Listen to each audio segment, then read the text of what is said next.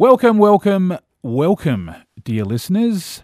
Uh, my name's Jared Walker, and I'm here with my compatriot uh, Damo. Hello. How are you, sir? I'm all right. And we're, we're reconvening after many, many months deep in the bowels of the earth in our prepper bunker, hiding away from COVID and Trump and murder hornets. Uh, you, you heard about those, didn't No. you? Yeah, murder hornets. They, they made an appearance in the US, stinging people. Apparently, they have very toxic stings. It's gone mad. The world's gone mad. Yeah, 2020, I think, short of swarms of killer bees making their way to Australia, I'm not entirely sure what else this year has in store for us.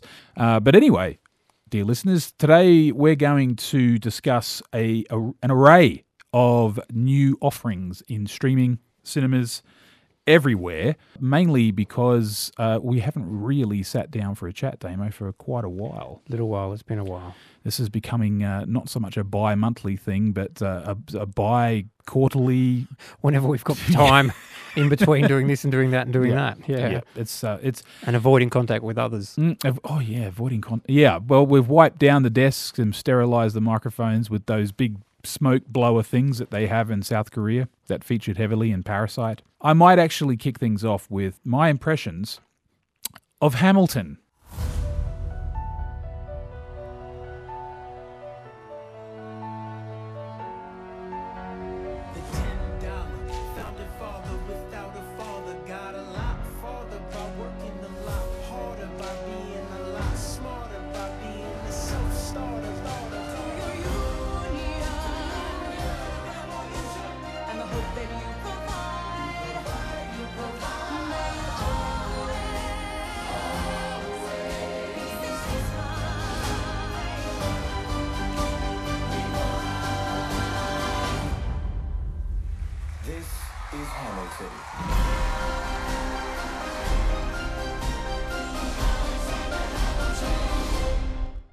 I have to admit, I had a bit of trepidation because I'm not a huge fan of musicals, but there are a lot of musicals that I am a fan of. I am a big fan of An American in Paris, um, The Red Shoes, and mov- movies like that.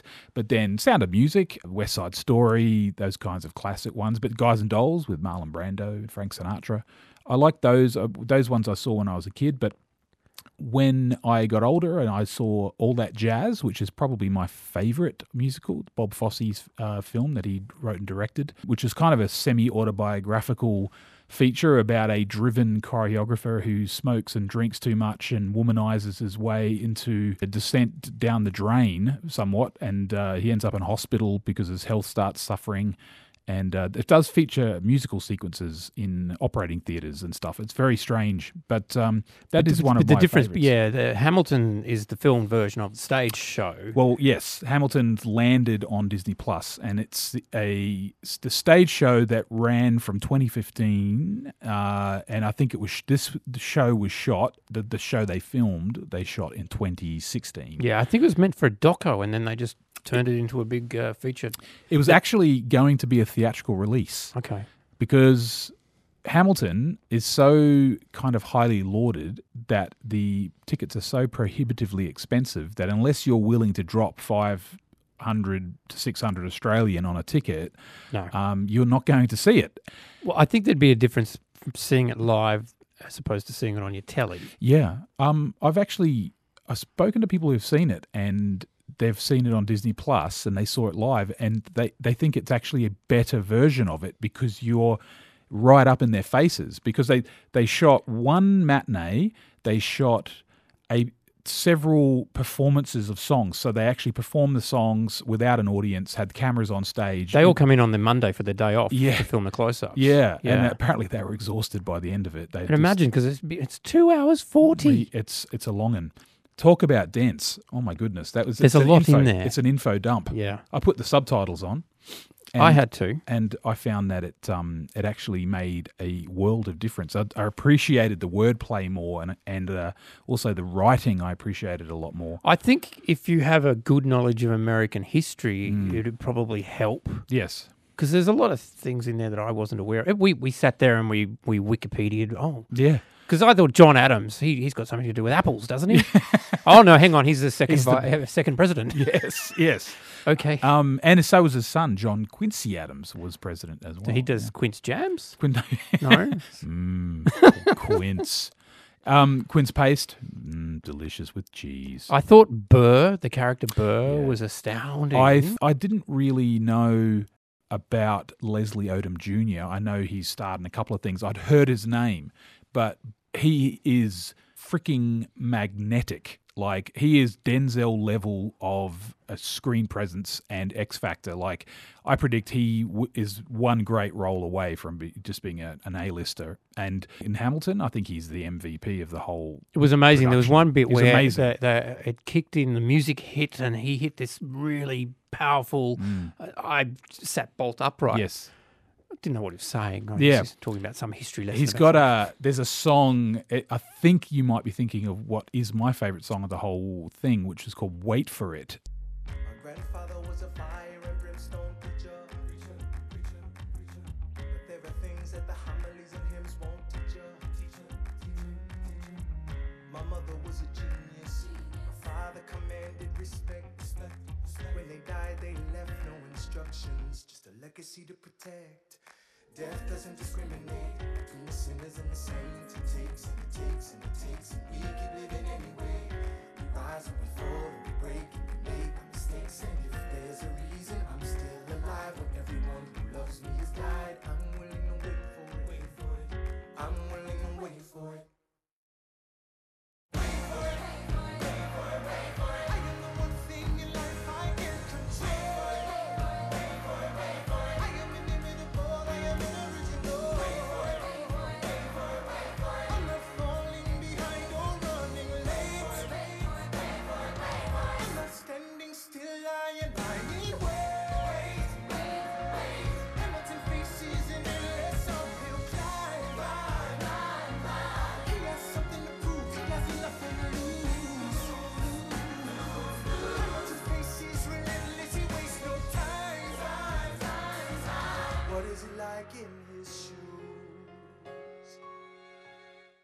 Leslie Odom standing on stage under a spotlight talking about. Um, essentially, he's a waiter. He waits for an opportune moment, and that's that's when he seizes his his opportunities. He's not a taker. He's not a climber, an ambitious climber like Hamilton. And the story kind of parallels these two guys. I can't say though that any of the songs have stuck with me. Oh, really? No, I, I while I enjoyed it, I thought it Mm. was good. I, I was more interested in the in the technical aspects of it. Yeah, Like, I, I get you. where are the microphones on the ladies? Oh, in the hair. It's Mm. in here. That Up- was up- very. I, I noticed things like uh, that. Yeah, I noticed uh, Lin Manuel's mic in his hairline, and I thought, oh, that's a really clever place to keep it, rather Mm. than uh, the side, the motivational speaker mic that always sticks up the side.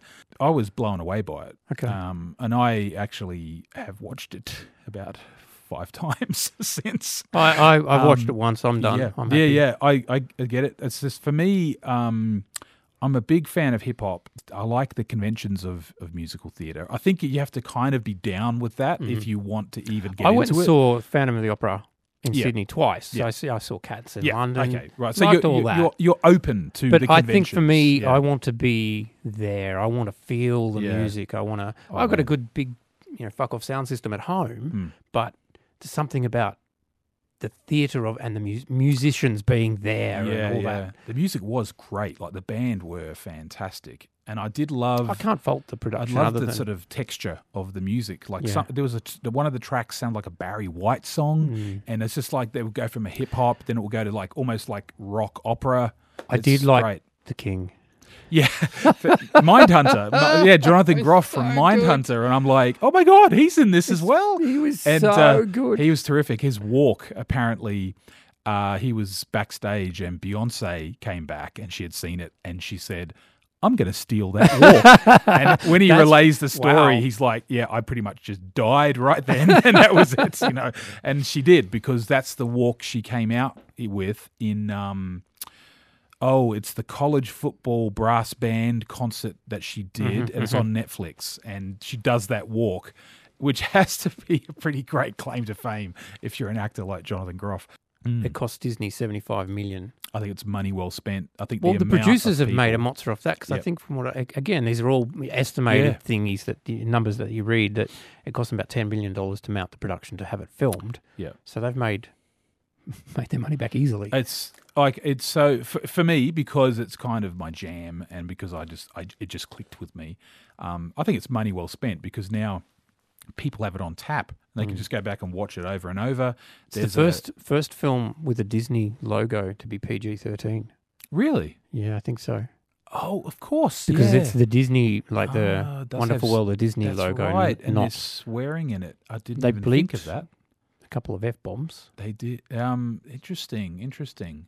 I loved it. I just think it is probably one of the better. It's absolutely worth I've looking seen. because Mm. what it did for us as well is made us do some wiki searching and who are these Mm. people and what did they do and what does this all mean?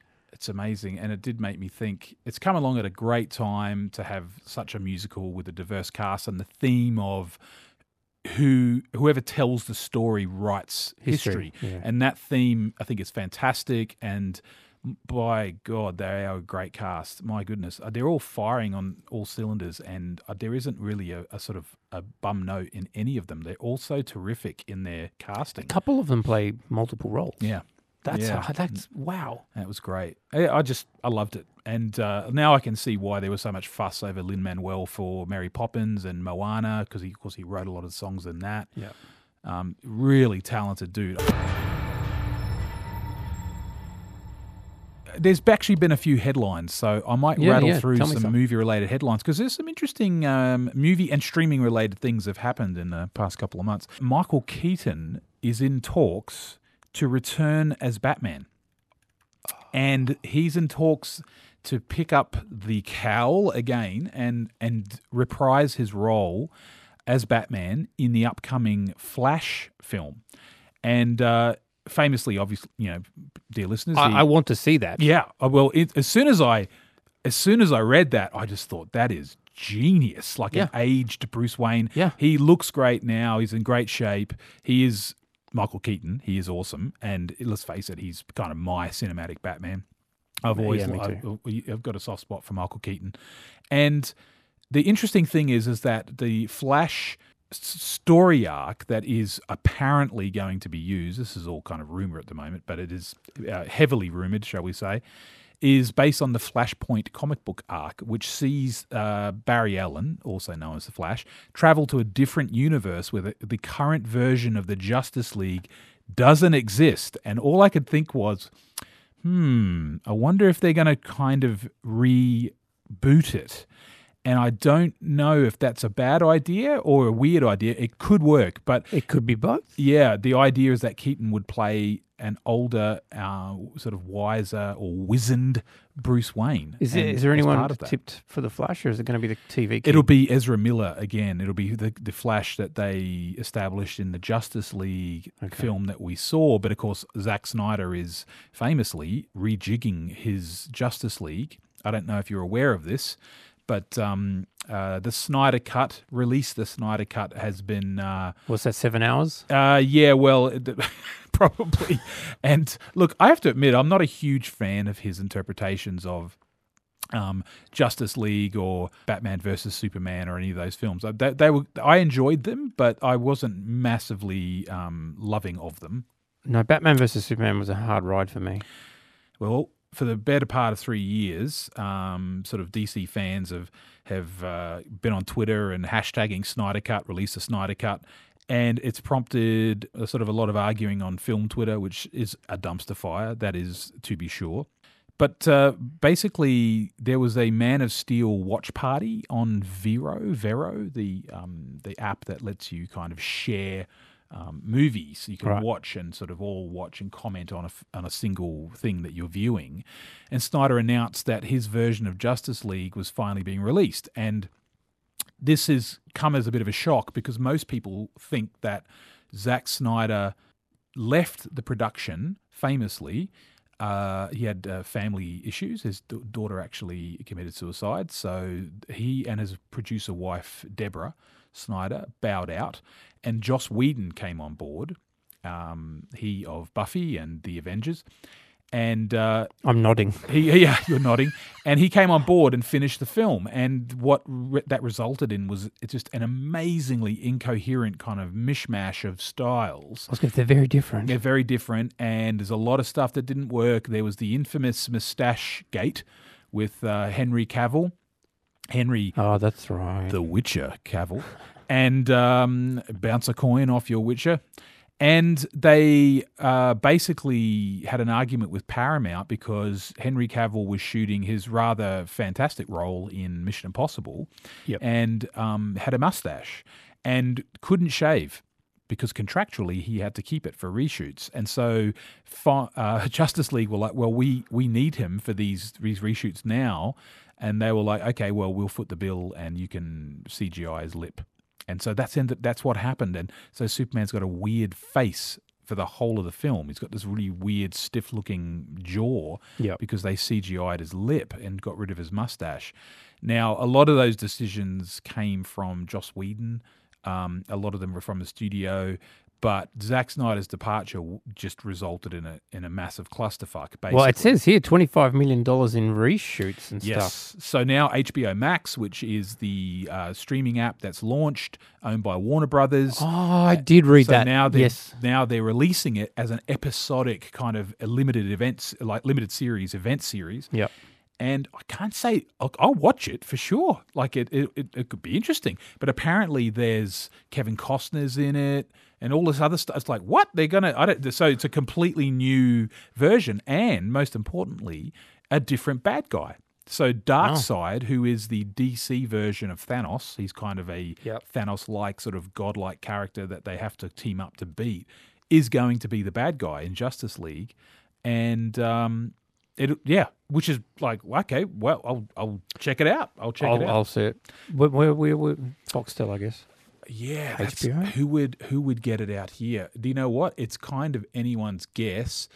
It'd be international distribution. I think Foxtel would end up getting it somehow because uh, because they have a deal with HBO, which is depressingly they they re-upped their HBO contract. So again, Foxtel are the gatekeepers for anything HBO on And they've got their own streaming bizzo now. yeah, Binge. Yeah, bi- Because we need another one. we need another one. And uh, look, I'll, I'll definitely check it out. I'm actually Yeah. quite keen No, to see that it. that I'm sounds interesting. Curiosity uh, has killed my cat, so to speak. So I will. Um, Well, I'll- again, I'll it gets the, the technicalities behind it all as well. Hmm. I, that's what I find often interesting in these things. If you don't enjoy the film, look at it for a different. Well, that's it's quite Reason, fascinating. So yeah. the whole Michael Keaton possibly coming in doing Flash, Do it, Michael. dovetails into dovetails He into that Justice League thing. Michael Keaton. He Mi- listens to this. Well, I, I believe so. In Yeah, fact, cool. I think he's. Oh, I've got a text from him. He's saying, "I'll do everything you tell me to, Great. Michael." Uh, also, do another Beetlejuice. You can you can do that because you'd still look good and he'd have the makeup on. I think he could totally pull it off. I think he'd be great, actually. Winona would be up for it. Yeah, do it again. Yeah. Have Winona. Maybe she's still hanging out with Beetlejuice all these years later. I, I want to see that. Such a great film. I think if you think it's all the CGI craziness that they could do with it, you could actually make it quite fun. But anyway, there you go. Uh, so he's hoping they bring in, but apparently the the role they kind of want that Batman or that Bruce Wayne to take is like a Nick Fury esque kind of role.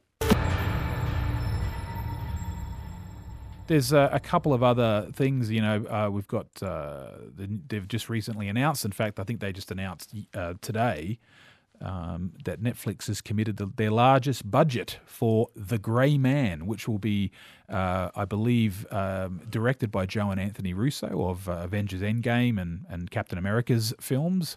Uh, they're going to do a, a mano a mano kind of uh, action espionage thriller with Ryan Gosling and Chris Evans.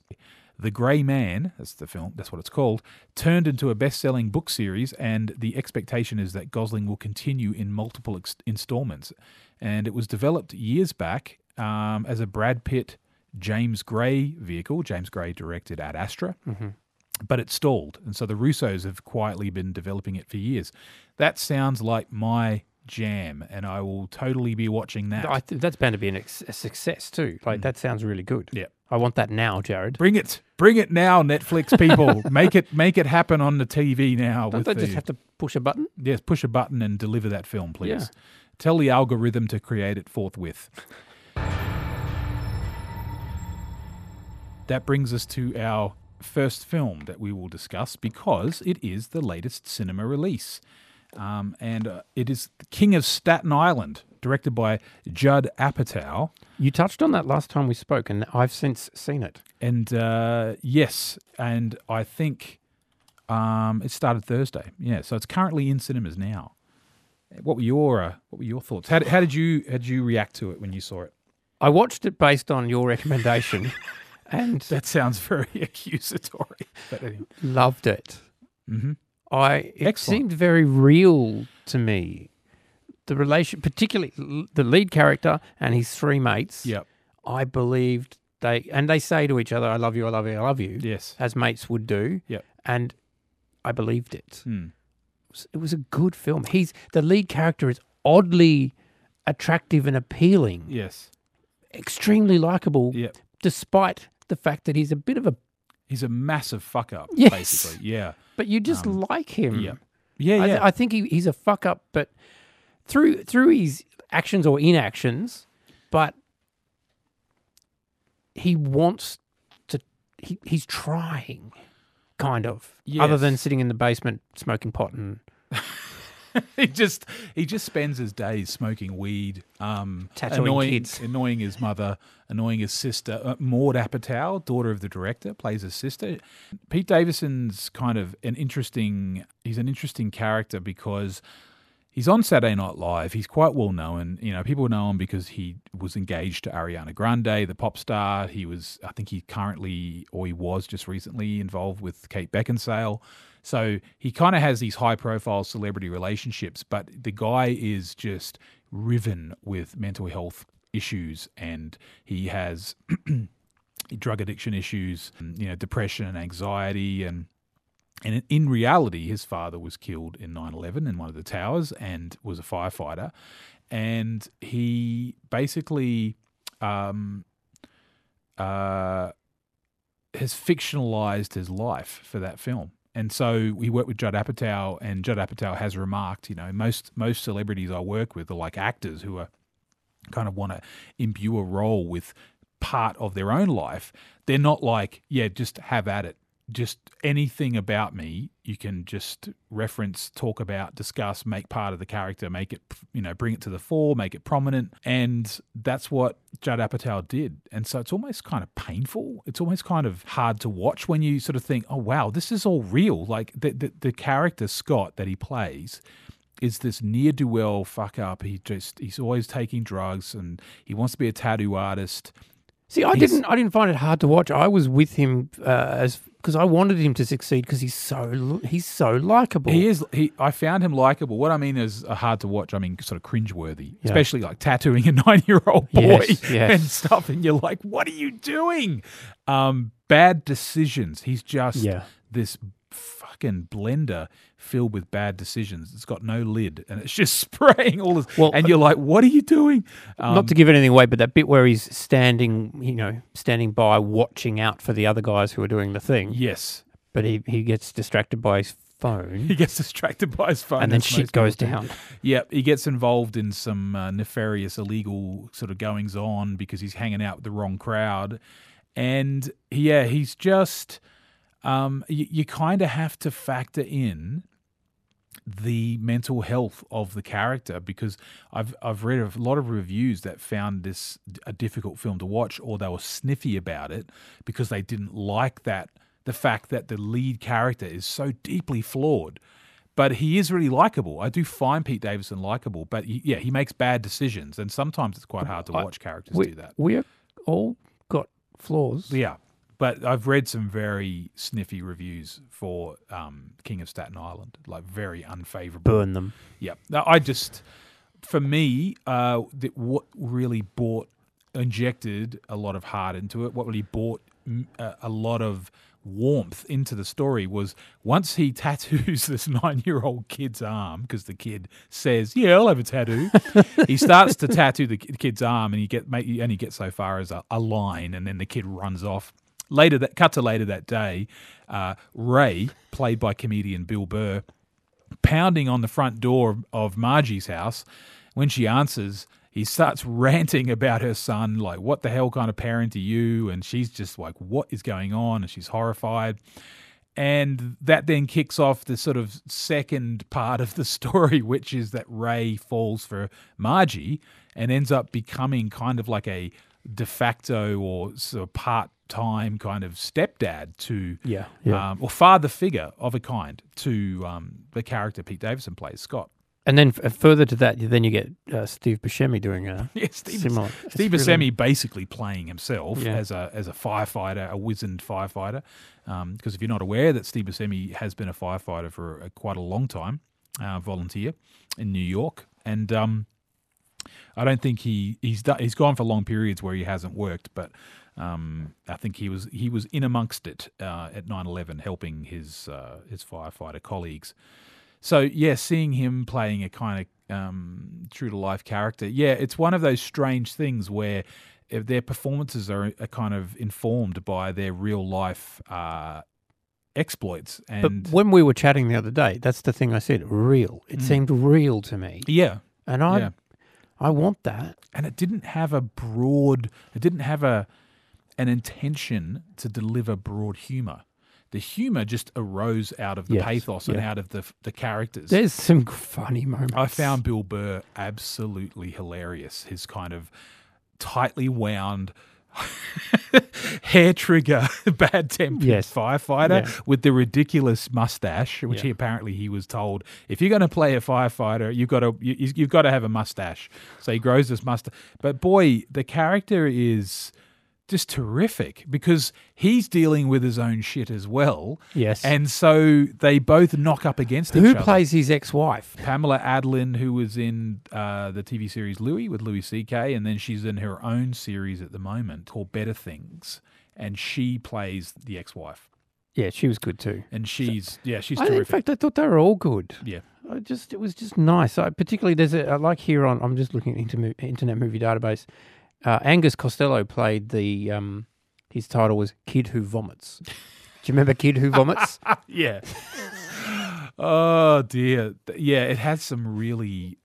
Really funny bits. For me, it, it didn't ever venture into broad humor where I felt like it was trying to find comedy. I felt that it it just organically mined the drama yeah. for the comedy, and for that reason, I think it's the best thing that Apatow has directed. I know. I, I would like agree a- with that. It a was mature- a good, good film, and proper uh, you know my usual bitching and moaning about length because this Yes. is it's two hours twenty something like that. It's yeah, Um, I, it didn't bother me at all, and in Mm. fact, I was quite. I'd be quite happy to sit through that again and just try and catch some more nuance that I may have missed. yeah. I know what you mean. I I, I would definitely watch it again Yeah. for sure. Like I I really enjoyed it. I like I just found it so.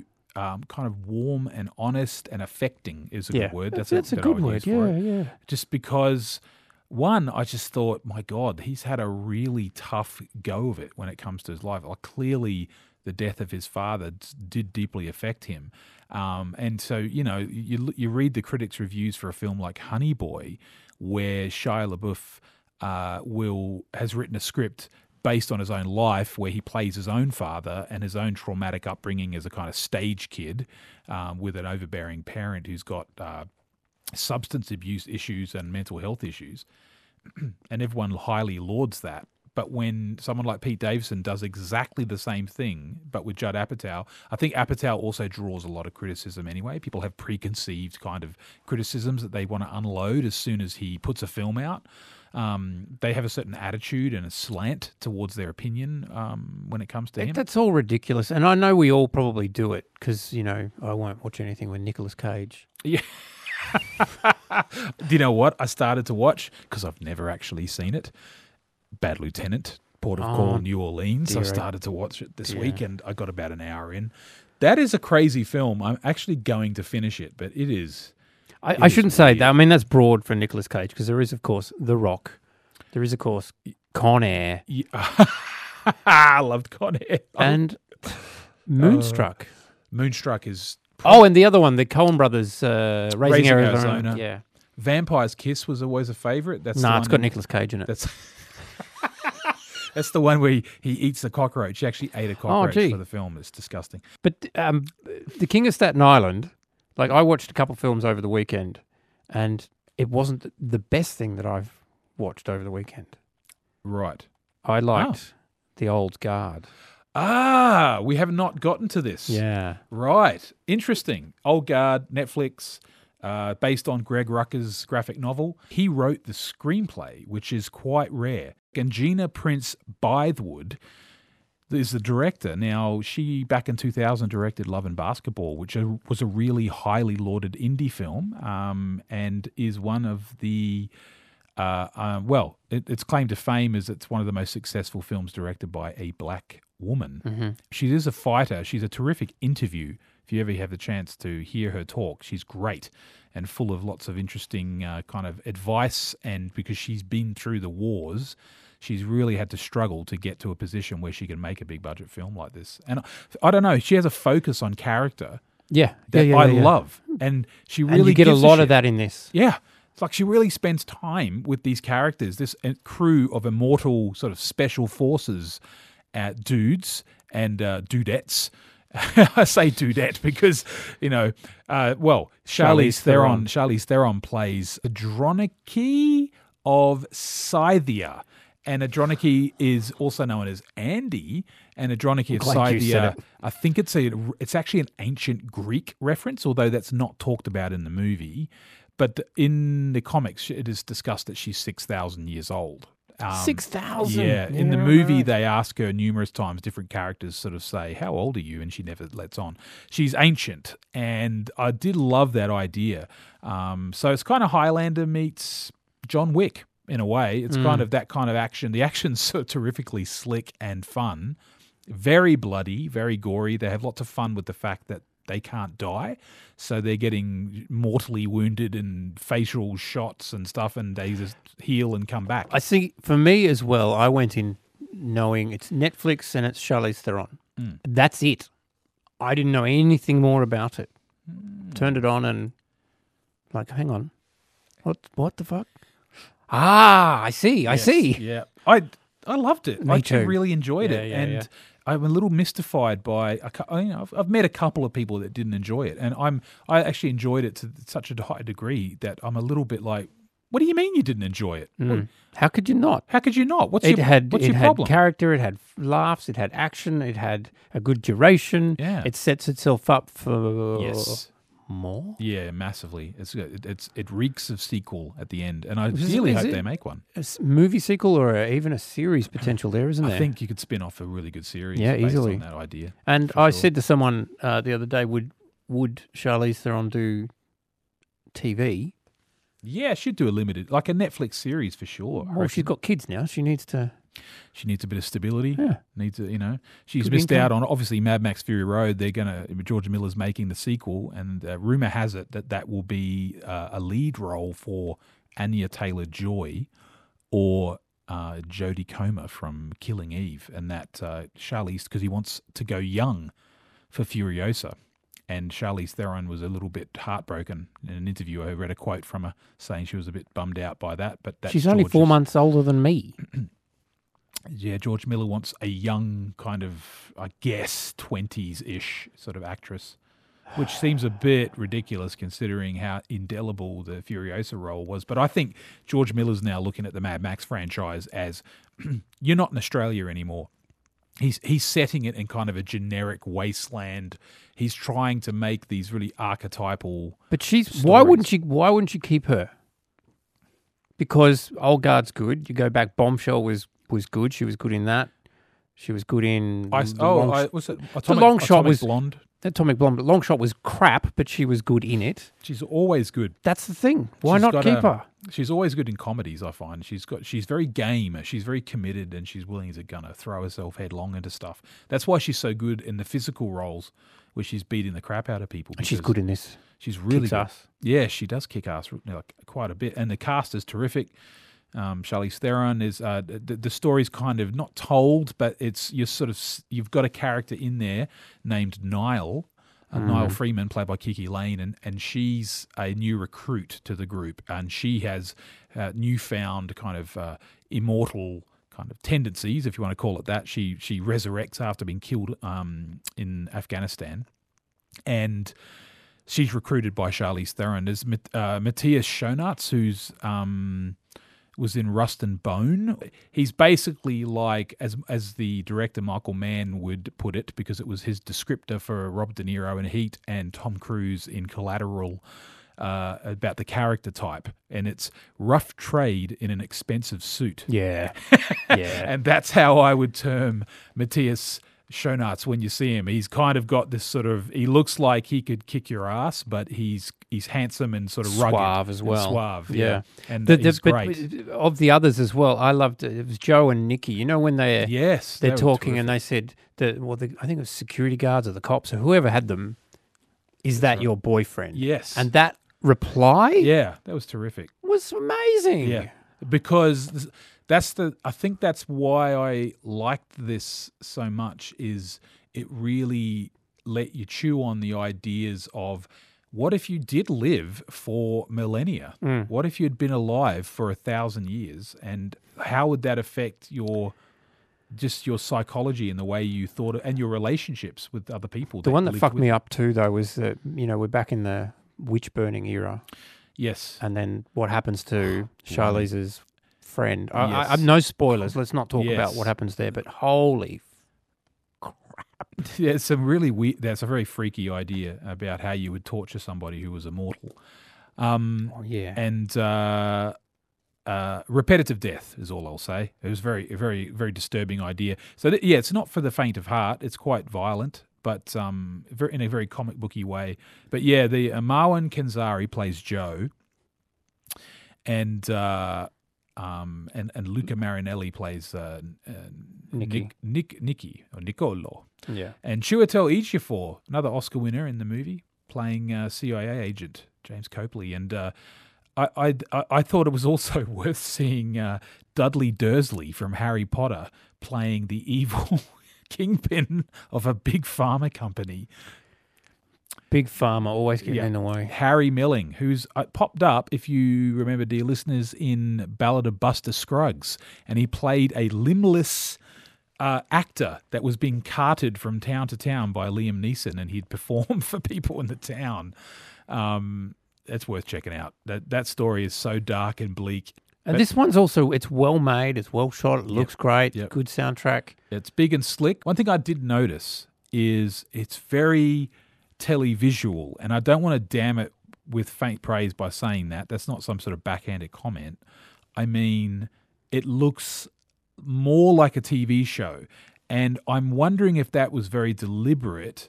If you, in the treatment of the story, like it feels like the foundation story for like for a really solid TV show. It's a big pilot. Yeah, Yeah. like a big, big budget pilot. Either way, give us more. Yeah, I would please. absolutely watch the crap out of this if they Yep. if they extended it, did a sequel.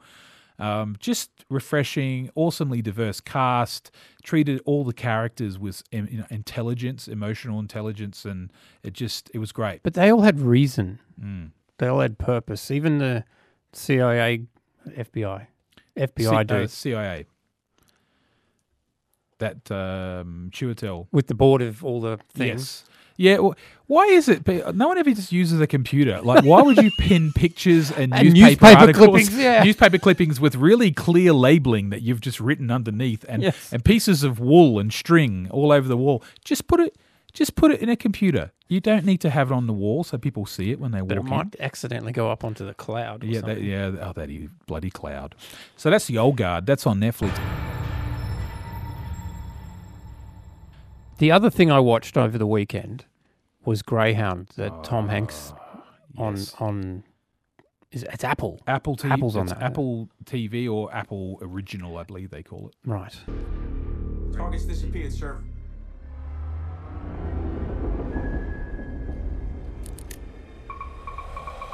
Here they come. What are we gonna do? We'll bring hell down from on high.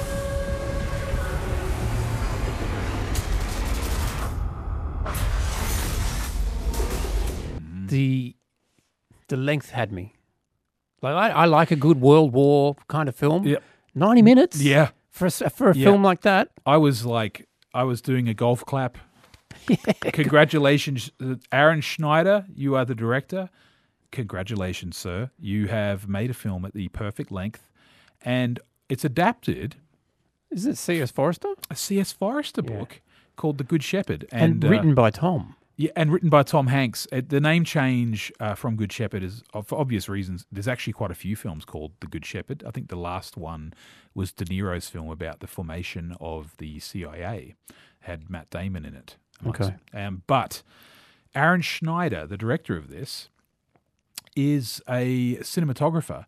And he also did a lot of crewing and uh, camera assisting on early Stephen Sommers. Do you remember? You know the guy that made the Mummy f- franchise, The- and he made um, the terrible Van Helsing, but he also made Deep Rising, which was Titanic meets Aliens. Do you remember that? The Uh, alien on vaguely, on board an ocean liner, but it is utterly ridiculous fun.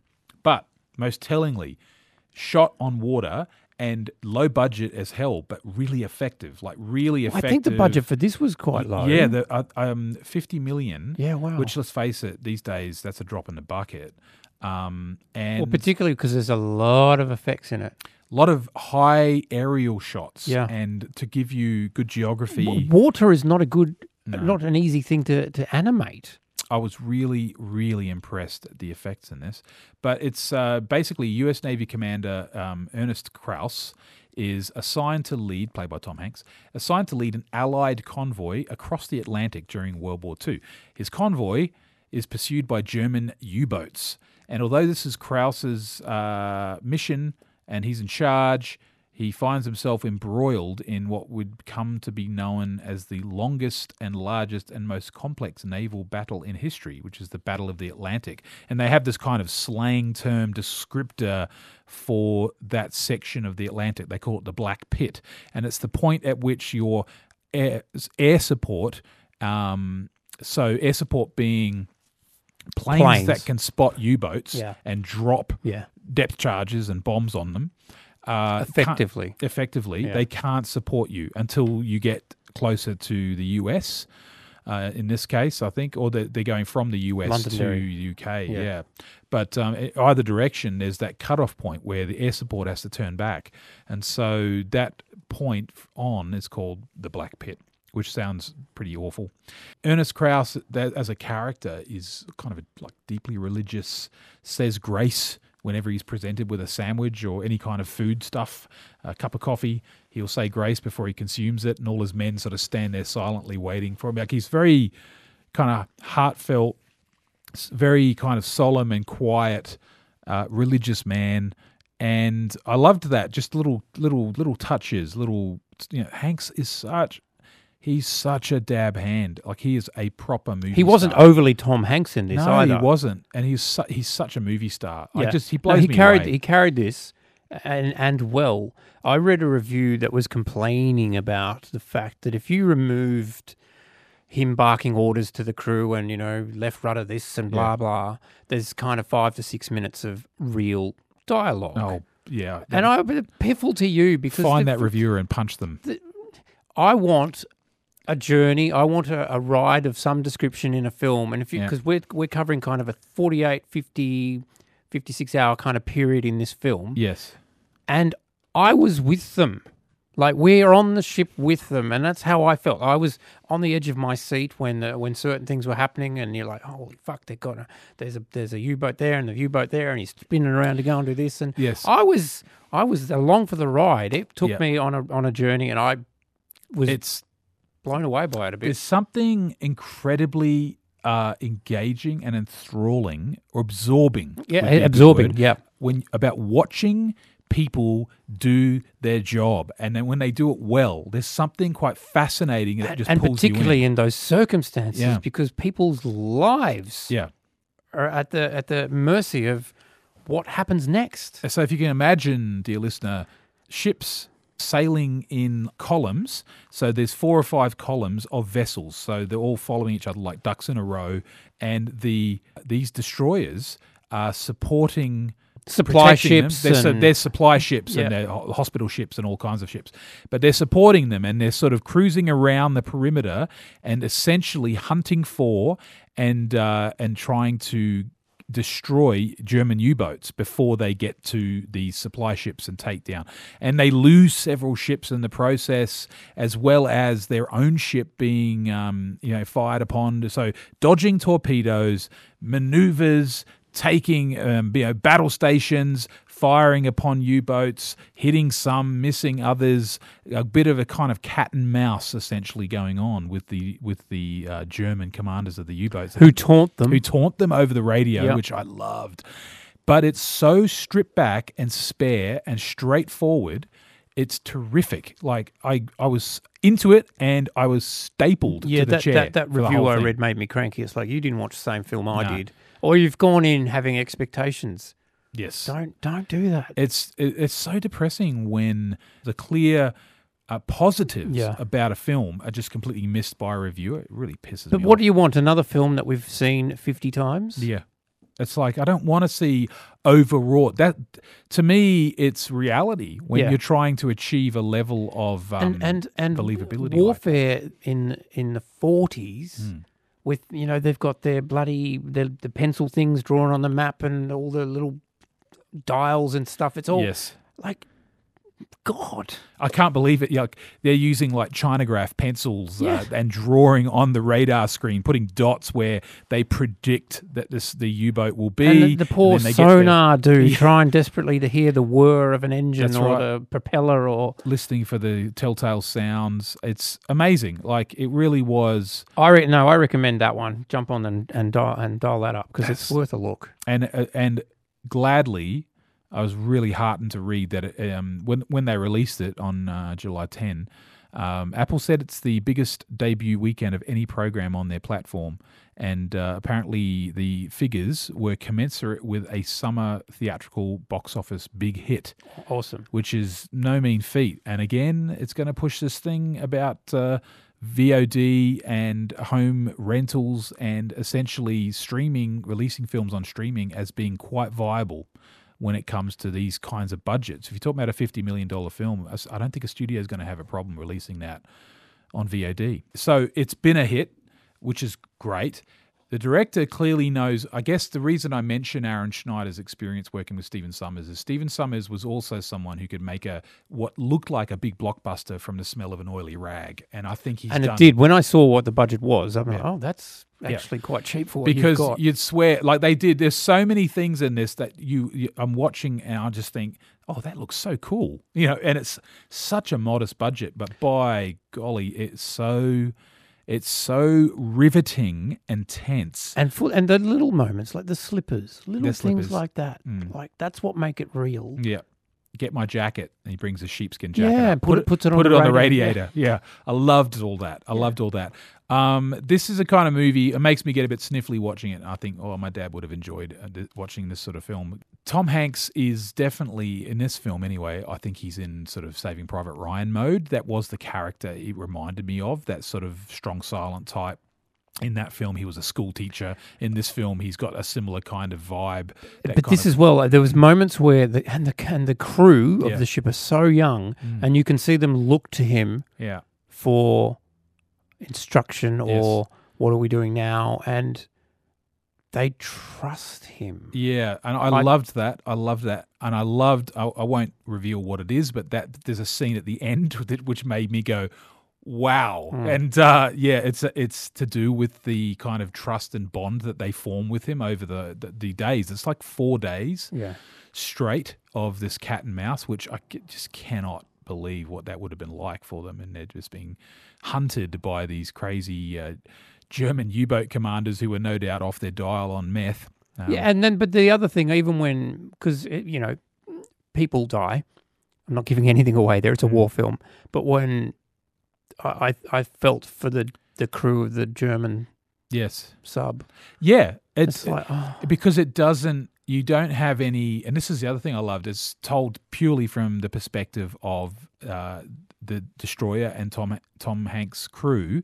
You, you don't it doesn't cut to like the you know a German German U boat interior. There's lit no, with but there's one. There's one. Sh- one or two shots where we see the periscope view of from the water level. Yeah, That was I didn't like that. I, I want that gone. Yeah, 'Cause because that's not a point of view I can have. It's like, hang on a sec, you haven't established who is looking. Yeah. So let's not, yeah. But that's, you know, that that's felt a like minor, a minor cheaty, quibble. a cheaty kind of way to get that angle. Uh, I agree. I like. I know what you mean. Is I want to see it solely from one perspective. You know, you, you don't need to see it uh, like it's a because a God's eye. you didn't need to tell us know. that because we know what's going on. Yeah. Yeah. Uh, it's, it's such oh i was so impressed by it because i love films that get in and get out and they make their impact and they keep it 90 minutes and they because it's, they just want to entertain you and thrill you staple you to your seat i mean I, I genuinely was like okay well i might pause this and get up i did i couldn't leave i, No. I watched the entire thing in one Yeah. hit and boom it was fantastic And What- what and the credits have some um, beautiful. And I'm I'm a fan of archive. Yeah, yeah, stuff. so some the great- beautiful photos and video, uh, video, film. Fulham. And of course, yeah, there's uh, well, there's n- no women actors in the film except for Elizabeth, Elizabeth Shue. Elizabeth Shue, who bookends it. Yeah. Um, and a sort of a nice, lovely small sequence with Tom Hanks. But Stephen Graham, who I love, who you would probably recognise, dear listeners, as Tony Pro from The Irishman, if you've seen that at all recently, and he plays a lieutenant commander, like his uh, his executive officer, and uh, yeah, the rest of the cast are all young men. I did notice that uh, Chet Chet Hanks plays uh, Yeah, yeah, yeah. Bushnell, and uh, yeah, so Chet, his son, is obviously. I've not. I, I know he's done a little bit of acting, but I, I wouldn't actually recognize him if I saw him.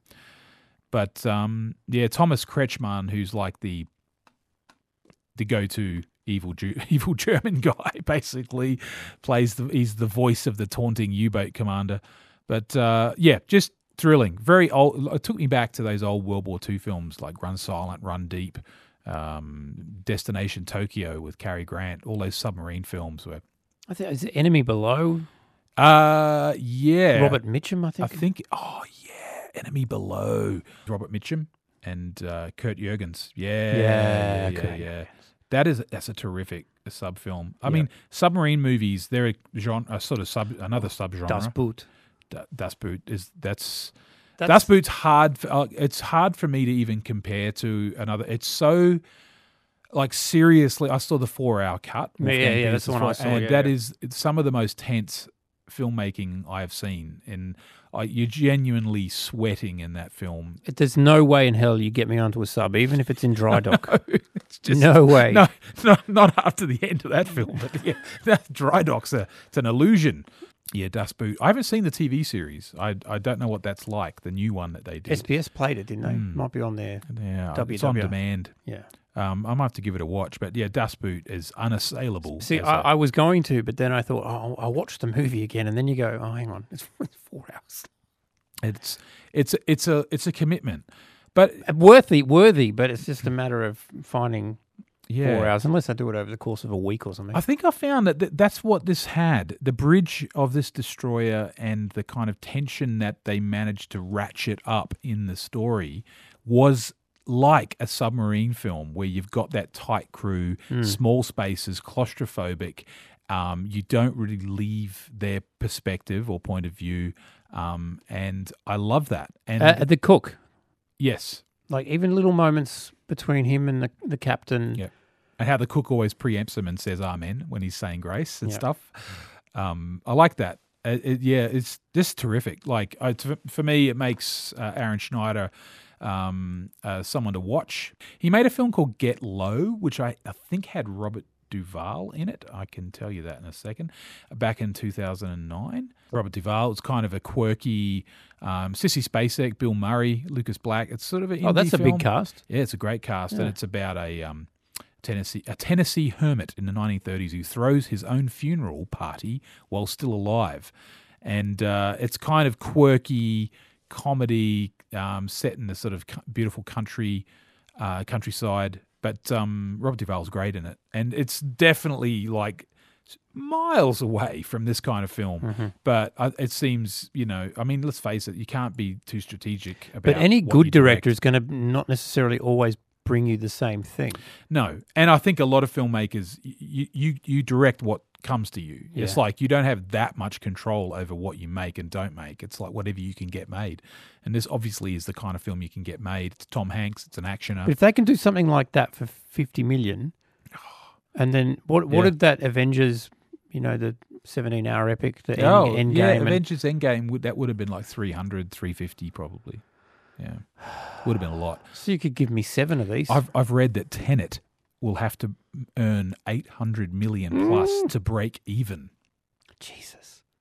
Which I mean, you've got to factor in marketing, which is usually a huge chunk, but that would mean that that film's about 350, 400. I have read before. That's an astronomical yeah, number. I have read before that it is his biggest budget for a film. It's, it's, it, they, he said by it is by far his biggest film, which made me think, how much are they spending on this? Um, so what are they doing that's costing so much? Yeah, that's what I love about the secrecy around it because you think, wow, what aren't they showing us in the trailer? A lot by the, by the well, they they blow up a plane, a real plane, seven forty seven. So, did you by any chance watch uh, Eurovision Song Contest? it was a nice film. with, was it the Fire Saga? The story of Fire Saga. I liked it. I, I- liked it a yep. lot. Yep, Uh, Will Ferrell. They got Eurovision right. it It's did. it's sweet. They had a hamster wheel. yes. Oh, I love that. I actually really enjoyed it. I really It's enjoyed it. fun. Yeah. It wasn't it wasn't as overpoweringly Will Ferrell. And No. I- that's what I liked about it. It uh, was more about her. The relationship. It's got a heart. Yeah. It was sweet. And that song she sang at the end was quite lovely. I thought it was really earwormy kind Yeah. of. I found myself singing it afterwards. I I don't need to watch it again, but I had a grand time watching Yeah. it. That Pierce Brosnan. Yes. I just thought, yeah, they clearly thought, let's get Pierce Brosnan. He did that Mamma Mia shit. Let's get him in this because he'll do it. And um, it's kind of tacky. That and, poor Russian guy as well. The the Russian Oh, singer. Dan Dan Stevens from um, Downton Abbey. Yeah, doing this appalling Russian It accent. was good. Very, very funny. And um, I was quite taken aback at how much I enjoyed it, actually. I was Yeah, yeah, really- ding dong. Yeah, yeah, ding dong. It's just that the trailers have really played up the Will Ferrell angle. Whereas if you watch it, he really does kind of play it quite straight. Yeah. And he has moments where he's doing the Will Ferrell thing. Will Ferrell finds shouting to be quite hilarious, and Yeah. that's why he kind of does that shtick in as, in most of his films. But it's it's quite he's quite. They really sit on him here. Like I they, like they when he's, restrain he was him. in the car with the Americans. yeah. It was good. Yeah, it is good. I, I liked it. The hamster wheel was funny. Um, and uh, Rachel McAdams is a really funny actor. Like Yeah, she's she's, she's great. great. I like the elves. I don't know. what- It's like what's what's going on with that? Well, there was a little thing that happened there, and we didn't. Uh, I'm not going to spoil it, but something happened there. yeah, but that we didn't come back. It didn't come back. no. There's the if it the reviews I read were like, well, clearly they've improvised a lot of the story, the plots, and there's improvised scenes and characters are introduced that then depart quickly, or the characters show up later, and you think, hang on, It did make me want to go and since the beginning, but uh, uh, don't visit Iceland. it does make If they have, if they have synchronized whales synchronized whales and breaching from the from the bay, it's just it doesn't really seem too concerned with um they they want to it doesn't want to keep they want to make it as euro as possible Yeah. and so surreal and weird and odd they're going for that as opposed to trying to make it more an american as as opposed to trying to make it something like blades of glory but eurovision which i think is what people were expecting but what you get is more kind of kooky but isn't odd. Will Ferrell's wife is from? Sweden So he'd be very Yeah. very well versed. He with said uh, it was like 30 years ago. He he's been watching it since. Like Yeah. he, he, he sat down to watch it, and he was like, "What the hell is this?" And they said, "Well, it's kind of like the Olympics meets Idol meets, uh, you know, The Voice meets." Yeah. And, he, he was amazed by. it. Graham Norton's in it. Yeah, Graham Norton. Who that, I guess it would have been Terry Wogan if uh, he was Yeah, still Terry alive. He was he was such good value. Yeah. he was always toasted whenever he did those. Um, he was completely drunk whenever he's commentating on the Eurovision. It was funny. It does help you get through Eurovision. No, it's great. Yeah, Uh, check Eu- it out, yeah. Eurovision Song Contest is hilarious. Oh, oh, uncut, uncut gems. Under what was it? uncut gems. That piece of shit. Yeah. gold. It's gold. Uh, uh, never have you and I disagreed so much about a film. Oh, I, I, I was. My socks are blown off. I want a vis. I'm into viscerality. I want. I want to feel. Oh, the gut punch of a film. Like wowzers, that film was amazing. That's what I love about Uncut Gems. yeah, It's I'm going to change the subject, so I don't want to talk about that. yeah. Well, I, I saw a little film, and you may have seen it, you may not, which which surprised me. Again, it was part of a. Uh, um, this sounds interesting. I'll put it on. I've never heard of it. Hmm. Freaks of Nature. It's about five years old. Let me just read you the synopsis, Hmm. because in a town in the, in the town of Dillford, humans, vampires, and zombies were all living in peace until the alien apocalypse arrived. Now, three teenagers, one human, one vampire, and one zombie, have to team up to figure out how to get rid of the visitors. It's not brilliant, but Jesus Christ, it was fun. Oh wow. Yeah, It's okay. a good little film. So this has got um, it's got a good cast. It's got Yep. Nick Nicholas Braun from Succession, Vanessa Hudgens, it's got Mackenzie Davis, Denis Leary. Denis Leary, Bob Odenkirk, Yep. Keegan Michael Key from uh, Key and Peele, Joan Cusack, Patton Oswalt. Okay, I'm watching this. I'm watching this. I have not seen this. Good fun. Like I, I laughed myself the way through, and it's again, it's a nice little what is it, hour and a half. Yeah. Highly recommended if you can find it. Oh, I will definitely check that out. It says here that you can rent it on uh, YouTube. For those, for the uninitiated, Nicholas Braun is the is plays cousin Greg on the TV show, the hit TV show Succession.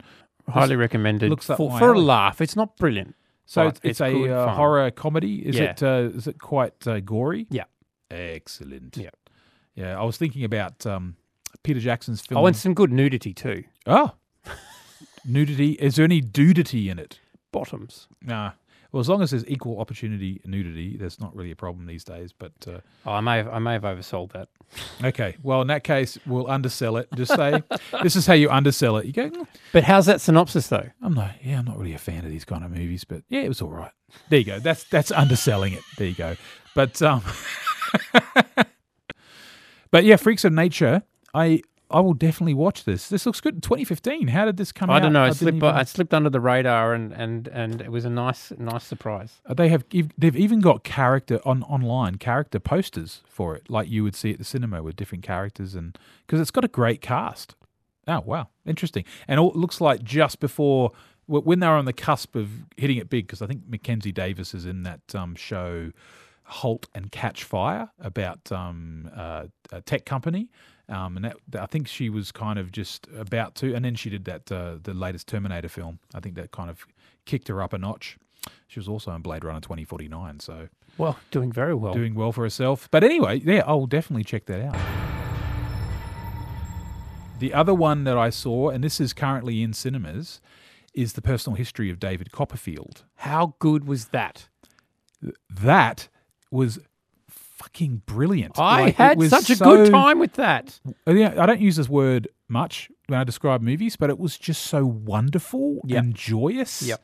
and breezy. And I Dev fe- Patel, uh, he's always he's watchable, but this was yeah. He is fantastic, and I I love the just uh, colorblind casting, which uh, you know people go oh, sniff at and moan about. Oh, dude, Just just, get it. Hollywood trying to be all diverse. No, it's terrific because they cast really funny people for the roles. They just don't give a crap what race they are and what ethnicity, and, uh, and it makes for just a really fun sort of uh, vivacious cast, really buoyant and happy. Hugh Laurie, Tilda Swinton, Hugh Peter Laurie. Capaldi. Yep. Like that's a good cast. Peter Capaldi as Micawber is hilarious, and he's constantly being chased by bailiffs because he's in debt. um, just it's so funny and so it really brings to life the uh, David Copperfield in a way that um, makes it real. It illustrates just how much like how hard comedy it was. It's hard comedy. It's a it's a very comic, silly story. And the characters are crazy, and I love those the names of characters that Dickens gives. He always names his characters with really strange titles. And I'm Ben Whishaw. Ben Whishaw is uh, Uriah Heep. He's terrific. It's it's freaking um, brilliant. Uh, It's It was like a- such a joyous time at the movies. Yeah, it was nice. Um, yeah, that was a real breath of fresh air. Um, Armando Iannucci directed that and uh, also wrote it or adapted it. Um, and he uh, with Simon Blackwell, his um, his writing partner, and they, of course, created uh, I Am Alan Partridge, uh, Brass Eye.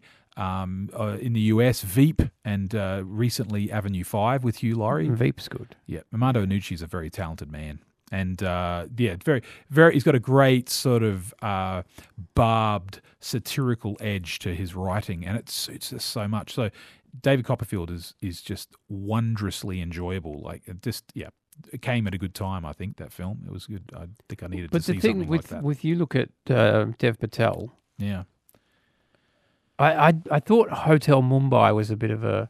I didn't see the point of that yeah, film. yeah. It was a bit too close to the actual events as well.